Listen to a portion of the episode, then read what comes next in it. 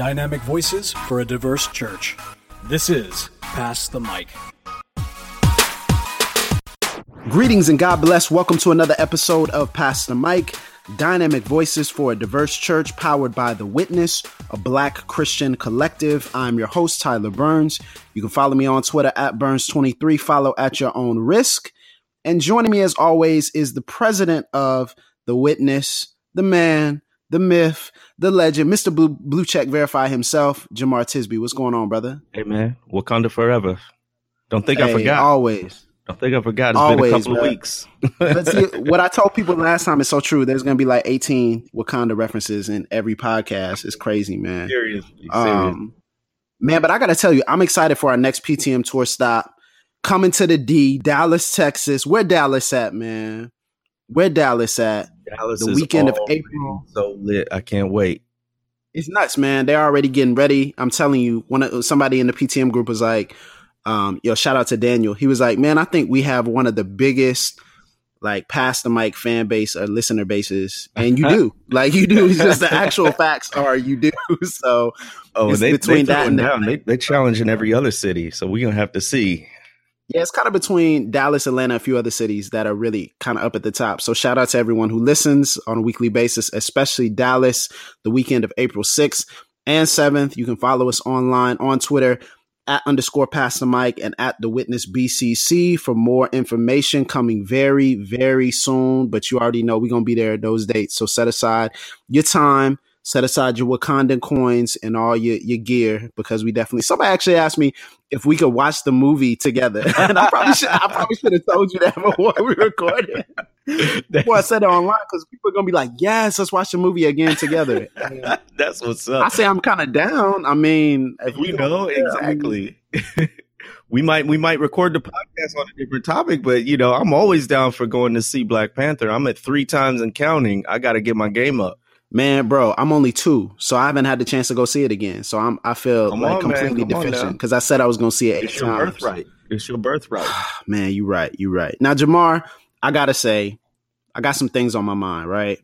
You oh, know, oh boy. All right. When we think about what we're going to talk about in these episodes, there's so much that we can discuss. There's so much in the culture that we can bring out, but you know, we hope that we're not looking just for the low hanging fruit, but we're pushing the conversation a little bit in ways that are going to encourage people. And this past week, I was reading a report from the Washington Post, and I'll kind of get your thoughts on this, Jemar. But the report said this no progress for African Americans on home ownership, unemployment, and incarceration in 50 years.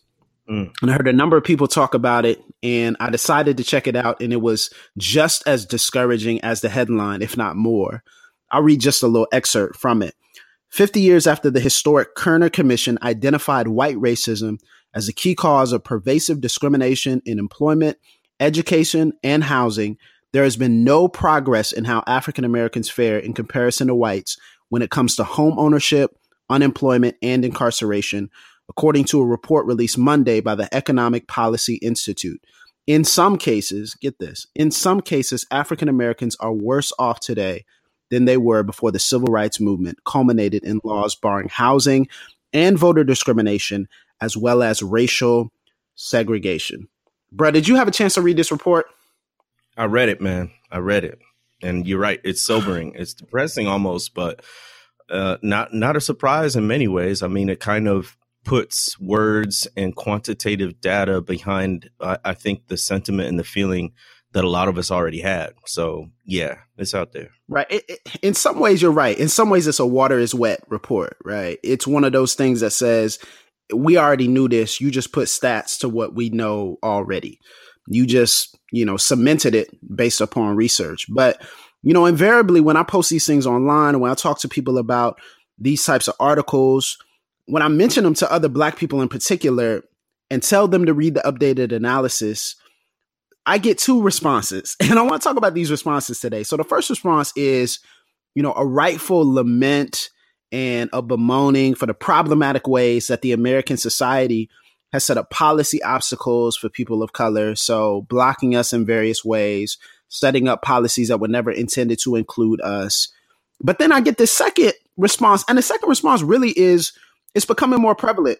It's something related to the idea that we as a community should look past the issues and the problems of racism and we should focus on the problems that we have ourselves.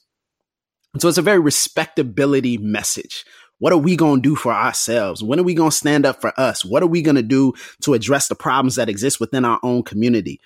And that response, that knee jerk response, is starting to frustrate me more than it did in previous years. Uh, because I think it's linked to this this phenomenon, Jemar, called black excellence. Now, Jemar, you know about black excellence, right? you In know about forms, yes, sir. Look, you a PhD See, Jemar, see, Jemar knows about black excellence. This is why this is interesting because Jemar and I are different in a lot of ways. Um, and in many ways, we're the same, but we're different in the sense of Jemar is highly, highly educated. So Jemar has a degree from Notre Dame. He got an MDiv from Reformed Theological. He is currently getting his PhD at Ole Miss in history. So Jemar knows about black excellence, probably a lot more than me in those ways, right? So Jemar, when you hear black excellence, what you thinking about? I'm thinking about William Edward Burghardt Du Bois, W.E.B. Mm. Du Bois, and an essay he wrote uh, called "Talented Tenth. Um, oh boy! And so that's sort of that phrase, right? Like in in the way um, Du Bois originally employed it, sort of exemplifies uh, everything you're talking about as, as far as respectability and, and black excellence, right? So um, mm-hmm. Du Bois didn't come up with the term; he actually borrowed it or or reappropriated it from northern white liberals uh, who used it in the in the 1890s.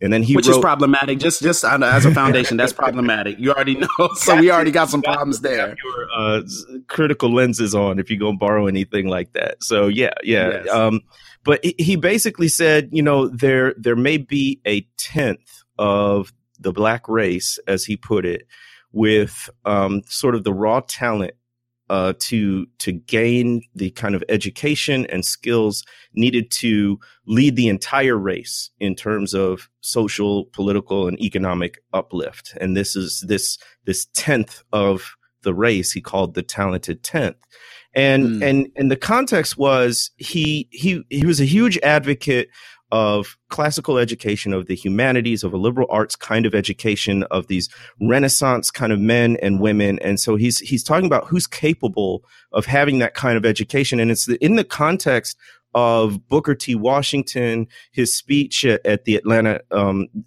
in Atlanta that they call the Atlanta Compromise, and and the idea that, that Washington is promoting of this industrial kind of education, which many people thought was to the exclusion of a more liberal arts based education. And so Du Bois comes in and says, no, we need to have um, these folks who who have this education, who have this capability, and they will sort of uh, uplift the whole race. They will lead the whole yeah, lift. Yes, um, which which in and of itself has some things uh, has some connotations associated to it. But but one quote from that essay is the Negro race, like all races, is going to be saved by its exceptional men.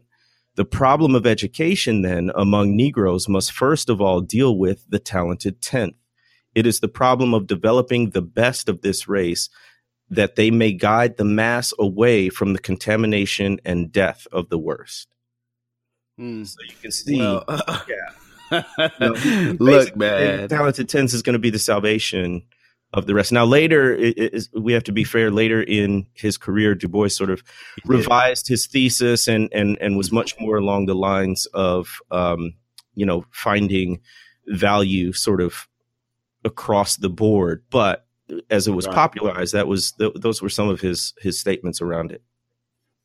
You know, so that's exactly what I thought about as well historically. Now I can bring it a little bit current for the people who say I don't read Du Bois.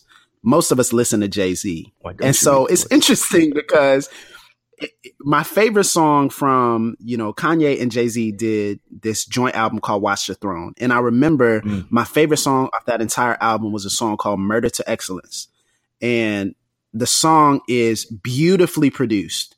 And the first part of the song is basically an ode to Chicago violence, right? Basically saying that we are living in perilous times as it relates to violence within our own community.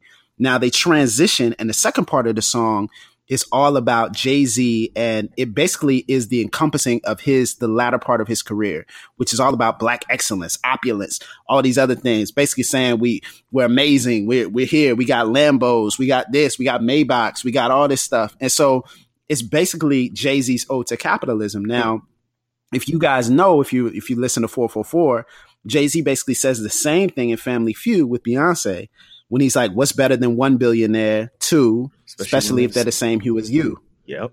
Right, and so it's this whole idea of of black capitalism and black achievement, and so black excellence for those who are kind of like, well, well, still like, what is it in a modern context? In many ways, it's it's beautiful because black excellence as a hashtag, as a movement, it celebrates these achievements of our people in various areas of society as it relates to politics, music, the arts, fashion, sports, um, academic scholarship, and a host of other areas. So it's it's a good thing in some ways, but it post Obama, the first Obama election in 2008, we had this surge of black excellence where everyone wanted to talk about the best of the best and the creme de la creme and and the elite within our race who's doing amazing things and and sunning the majority culture. You know but i've begun to think that black excellence can actually be a double-edged sword. And i've actually begun to think and i've trafficked in this myself which i'll talk about later but i've begun to think that black excellence isn't a bad thing but our fixation and our obsession with achievement within the black community is actually unhealthy because any form of oppression dehumanizes you, but then it teaches you to dehumanize yourself. Mm.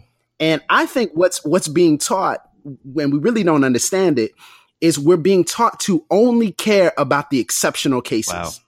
We're being taught to only care about the top. We're being taught to only care about the creme de la creme, as we'll get into the perfect victims in the hashtags of police brutality. We're being taught to only care about the people who can be pushed forward, and that has historical roots. And I think that's problematic, Jemar. I think we're expecting some things of a of a younger, newer generation as it relates to black excellence that are actually going to crush them. And it's rooted in actually bad theology that we'll get into. So the idea, though, historically was that, man, we have to be twice as good. Can you talk about this yeah. twice as good mentality? Because all of us heard it in some way, shape, or form growing up.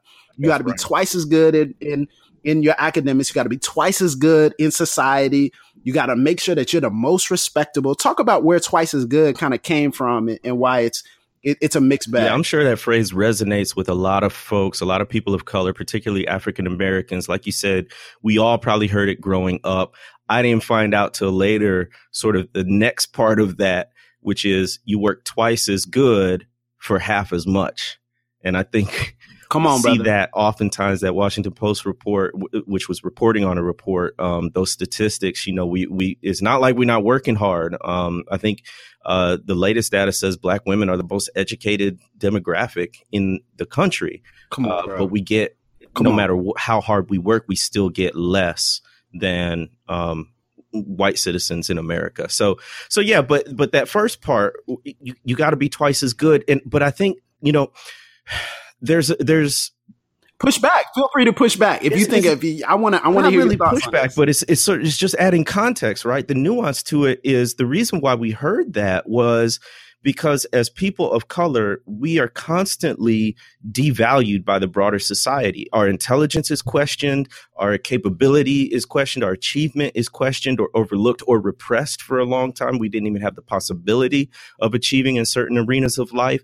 And so it comes from, I think, the very realistic idea that if you want to get a share of what it means to be an American citizen, whether voting, property ownership, a good job, education, what have you, then you have to demonstrate that all those stereotypes are wrong.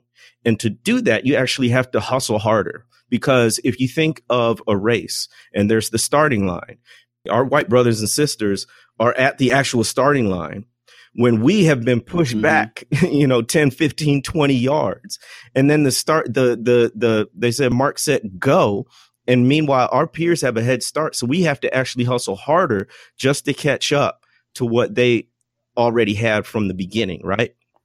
So in that mm. sense, you know, we have to almost demand excellence of each other as a mechanism for survival and flourishing because if not we we actually because of racism and white supremacy we don't have the luxury of being average because if we're average then we get way less we have opportun- we have far fewer opportunities than uh, the average mm-hmm. white person now listening to this don't hear me say that white people don't struggle or um, they're they're not talented and and aren't you know having their own um, uh, efforts rewarded or whatever. But mm-hmm. look, we can be real. We can acknowledge th- that report, right? In 50 years, not only have we not made progress in some senses, we've gone backwards, but that is not due to a lack of effort. That is due to the way our society is structured. So to say black excellence mm-hmm. And demand black excellence is to say, look, here's the reality. The Kerner Commission reported on it 50 years ago. 50 years later, here we are. So what are we going to do about it? And part of part of the response, whether good or bad, and we can discuss that, is to demand black excellence. Okay, so it's interesting that you bring that up because I was listening to some people talk about the Oscars. This is Oscars week when we're recording this. And obviously, you know that we have some of our best and brightest in the Academy who are nominated. Um, last year, we saw nominations for Fences and Moonlight, of course, which took home the biggest prize of the night. Mahershala Ali, Viola Davis, Denzel Washington. And this week in the Oscars, they have Octavia Spencer and Jordan Peele and Daniel Kaluuya and Mary J. Blige and so many other amazing black people from our community. And it was interesting because they were talking about some of the movies that were nominated. And the people I was listening to, they were like, man, you know what? I want to get to the place where we get mediocre films nominated. like the mediocre films we put out get nominated. Like that's how we know. How do we know Oscar So White is done when when we get regular films just nominated? Like there's some films that are nominated. You, I just sit back and listen to the premise, and I'm not saying that the craft isn't good. I'm not saying that they didn't do well. I'm just saying the premise is is like, yo, this is mediocre. This is average. It's just a regular story. But because of the fact that it's people who come from a specific pedigree or they have a certain reputation, they're seen in a different light. And so even their mediocre work gets nominated for stuff, right? And so it's just kind of funny because I think I think that's actually problematic because what we what we're asking young people to do is we're asking them to bear weight and burden for the sake of dignity. Now, if we're asking them to bear weight and burden because of history and legacy, mm. that's different. But if we're asking them to bear weight and burden because of dignity to prove mm. their worth to other people, that's, I mean, that to me seems like that's a runway to nowhere. That to me seems like we're forcing them and we're holding the same standard that the majority culture holds upon us to our younger people, to the people who are coming up. And it's crushing them because these expectations don't come from a rooted identity. Now, I got to tell you, because um, you guys know this. I'm a pastor. I work with young people, and the young people that I see every single week and every single day, I- I've been guilty of this, even on Pass the Mic. I've talked about young people who are high achievers. I've talked about young people who are getting full ride scholarships, but we got some young people who got some issues. and I don't like to talk about those people. You know, we whenever we're around other youth pastors, we're like, yeah, you know, but we got some young people, you know, they got, you know, they got some issues and they, you know, they were locked up, they in juvie, they do this, you know, yeah, yeah. But you know, man, man, let me talk to you about X, Y, Z young person because you know they they got a, a scholarship excellence. to FAMU and they're doing this to Florida State. And but why? Because it looks good on me. It looks good on us. It looks good on our community of faith. But the kingdom is different. Like I come from a theological standpoint that everyone is created in the image of God, the Imago Dei. And thus God has conferred dignity upon us by our creation. And then if you go to Ephesians 2, if you look throughout the, the New Testament as it relates to our salvation, our salvation was not worked for by ourselves. We come from that tradition that says God in his grace saves us, knowing that we all got issues, knowing that we all have problems, knowing that we all need mercy and a touch from him. And so the reality is it's kind of bad theology mm-hmm. For us to sit up here and tell people to use their performance to work for their identity. it's bad theology for us to sit up here and tell people, "Hey, man, here's what you got to do. You got You got to be a, a 4.0 student. You got to take all AP classes. You got to go to college. Ain't no question. You got to go to college. Now, if you want to encourage people towards education, that's not a bad thing. But I'm saying, why are we forcing our young people and why are we forcing the people who are around us, our peers, to hold up this unrealistic standard versus others? You know, so I think that's the tension part, right? That's the tension part is I see what you're saying about us trying to make sure that, you know, we're a credit to other people or we're a credit to our race. But I think in some ways that's a runway yeah. to nowhere. And I, I, think it's interesting because I think, um, you know, your experience with youth sort of brought clarity to this issue. And in a similar way, my experience with youth did as well. So I was a teacher and a principal, which we've talked about before on previous episodes. And so it was middle school, grades five, six, seven, eight, and and we were college prep school specifically. So we're always pushing college and whatnot. And and I ran into the same problems that you did because at the end of the day, when you really break down those messages, what you're saying is you are what you do or you are what you achieve. And that is yes, anti-gospel. Exactly. Um, uh, you are who Christ says you are. You are who God says you are in Genesis 1. Like you said, the image of God, you're made in his image and likeness. You are by faith adopted um, into the household of God, and you're a son of the king or daughter of the king. And that's your identity no matter what you achieve or don't achieve in this life and and and on your way toward the American dream. The value of that is questionable anyway. So um exactly. So this is this is actually what I'm getting at, Jemar, because I think if we're not careful, black excellence can just become a contextualized version right. of the American right. dream. It can just become a contextualized version of American capitalism. And it's the problem I have with Jay Z. It's a problem I have with some of these other things. And, and I get it, like, because originally I wasn't really rocking with the whole critique of Jay Z and 444 because I was saying, man, of course he's going to encourage achievement. Of course he's going to encourage these things. And then we see the hilarious part because Jay Z is telling people, you know, what's better than wasting money in a club, you know, credit. And then he's charging $400 a seat for his world tour. And so people are like, we're not going to buy it because credit, right? I mean, we just I mean, following your advice, Jay Z. Yeah. Like, how does this, you're, you're lecturing us, but then you want us to continue funding your success. Like, how mm. does this work? And it's yeah. just hilarious to me because Black Panther is black excellence but somebody naming their kid Wakandria or T'Challa, we make fun of them. Like, why is that, bro? Like, why is it that we watch this, we enjoy it, and then someone names their kid after one of the characters, and then we laughing and making fun of them on social media? Like, what is this? What in the self hate is this? I'm like, come on, uh. bro. I'm, I see because I think this is so problematic in the way that we're presenting and positing these these ideas that once you once you rise up you look down on the people who ain't risen where you are. I just think it's funny they they name their child after somebody in a movie. That's all. Bruh, look, man. Hey. I named my child Trinity, and it was originally. It's funny because it was uh, she was her name was originally supposed to be Trinity Zion Burns, but it was actually Trinity Zora Burns. And I, the reason I didn't name her Zion is because my wife and I said that people are gonna think we named her after the Matrix. Like we was just ah. watching the Matrix.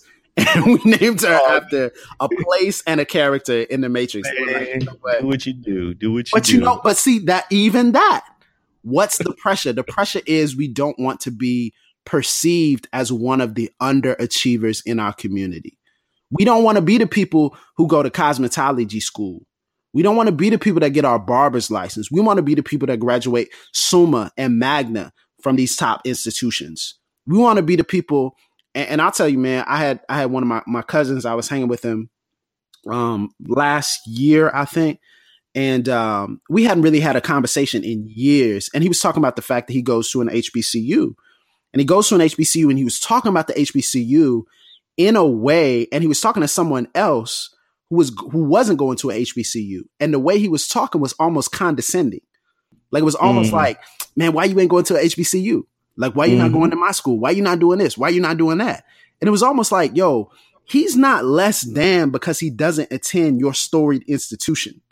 If you like the fact that you attended your storied institution, rock out with that. But don't look down on people and tell them that they're less than because they didn't do the same thing. They don't have the same pedigree, you know? Well, yeah. So I think you know the way I try I tried imperfectly to address this with my students was to emphasize two other aspects besides achievement. So, you know, uh, the it's it's all a, a question of tension and balance, right? It's not like you don't want to celebrate excellence or achievement.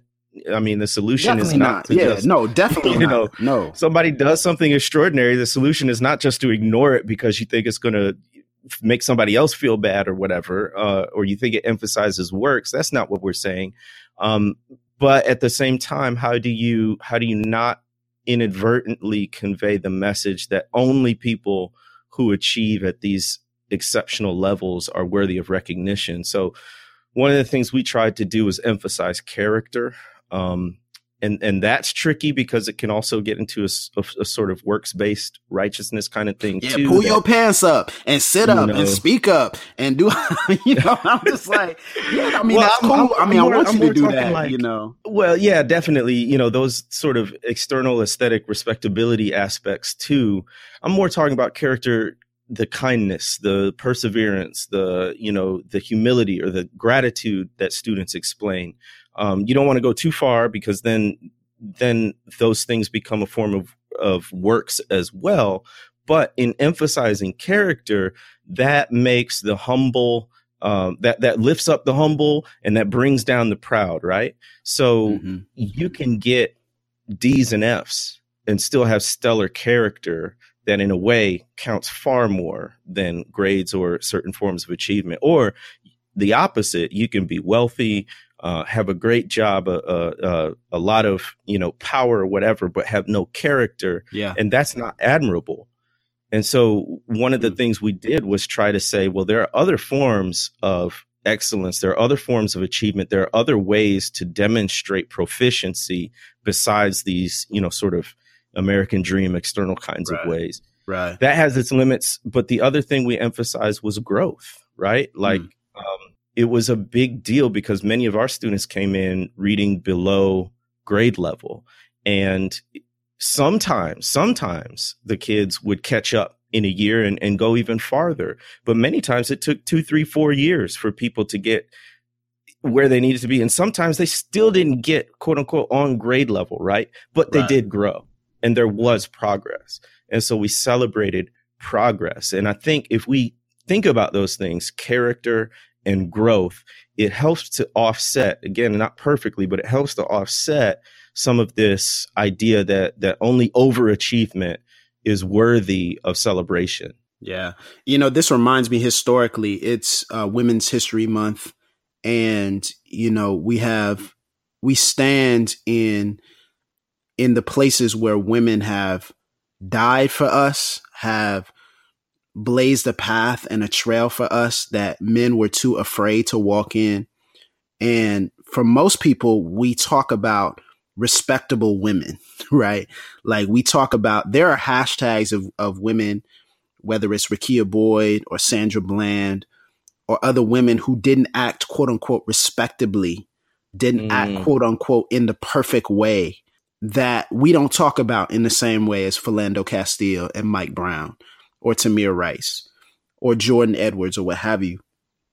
And, you know, it made me think about the historic instance of Rosa Parks, you know, and everyone talks about Rosa Parks as being this, you know, prototype for how you're supposed to carry yourself. And she was incredible. She was a lifelong committed activist. She didn't just get tired one day and sit on a bus. Like she was a lifelong committed activist and someone who protested in various ways and Rosa Parks is talked about, but Claudette Colvin isn't. And Claudette mm. Colvin was a young woman who sat on a bus in the whites only section prior to Rosa Parks, but she wasn't the perfect victim. She wasn't the perfect person to highlight the segregated cause. So much so that Claudette Colvin, she said, uh, at one point, she said, My mother told me to be quiet about what I did she told me to let Rosa be the one. White people aren't going to bother Rosa. They like her. Like, so the reason why her own mother and the reason why the people around didn't uplift this black woman was because she didn't fit the bill. She didn't fit the mold. And I think in our in all of our achievement, especially as believers, in all of our achievement and all of our striving for greatness, in all of our push for Black excellence, we cannot convey the message that certain people are worthy of dignity and, and other people aren't. We have to celebrate. I don't want to celebrate the Black excellence, quote unquote, less. I want to celebrate everyone more. That's and how do we do that? How do we celebrate everyone more? By celebrating the single mom. We look down upon the single mom. We're like, ah, well, you should have done this. You should have been celebrating the single mom who's working two or three jobs to feed her family just as much as we celebrate the summa cum laude graduate from a, from a major institution. Do we celebrate the people who are, are, are just like you're saying, getting growth, getting their GED? Like, why don't we celebrate the people who are getting their GED just as much as we celebrate other people? Why don't we celebrate the people who have started their own business and it's not multimillionaire, but but man, they just doing what they can do to advance the community, to advance their cause. And, and why don't we celebrate the people who are ex-cons who have come out of jail and who now are trying to better themselves. But because of the societal stigma, we want to say, ah, well, you're part of these statistics. Just because you're part of a statistic doesn't mean you don't have dignity. It's bad theology, man. I've actually started writing this um, article, and it's always dangerous to write a, a, you know to talk about an article you haven't fully written yet. But um, it's an article entitled "In Defense of Black Failure," and it, it confronts this whole idea that we hold our breaths like we are are waiting with bated breath to to see a major movie or a major accomplishment from someone black as if if they don't do that and accomplish it as if if black panther doesn't get x amount of millions of dollars as if you know this person doesn't win a championship or doesn't defeat you know uh, another person in their chosen field or doesn't have success that now that brings everyone down and i think that's a function and extension of white supremacy because it's mm. making us run our lives through the stereotypes and generalizations of other people who are never going to accept us, whether we achieve or not. Mm, that's true. That's they ain't never to like us. I've if heard. we win, they don't like us. If we lose, they don't like us. It doesn't matter. So we should stop worrying about the approval of other people. oh, we should I, we should we should we should lean into the acceptance of who we are and who and what our dignity is and who God has created us to be. And that's my encouragement, not to not to be less achieve, uh, you know, achievement oriented, not to run away from black excellence, not to even downplay black excellence, but how do we how do we live lives that are free from societal expectations, which are really going to become nooses in the end?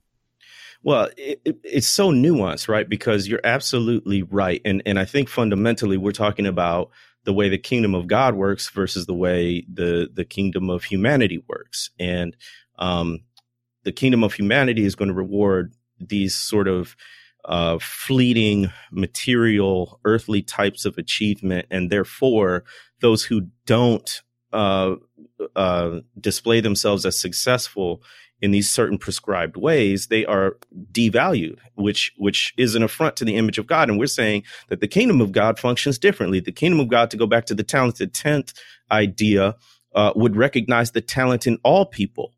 Um, and it's not taking away from those who are more academically inclined and the talents they may may have, but it is adding to that the fact that people may be talented musicians, they may show genius in uh, human relations and relationships. They may show uh, excellence in um, the way they they they take care of others and serve or whatever it may be. Sort of sort of the idea of spiritual gifts and what has God given you and how do you steward mm-hmm. those gifts well, not as a way of earning God's favor, but because you already have God's favor.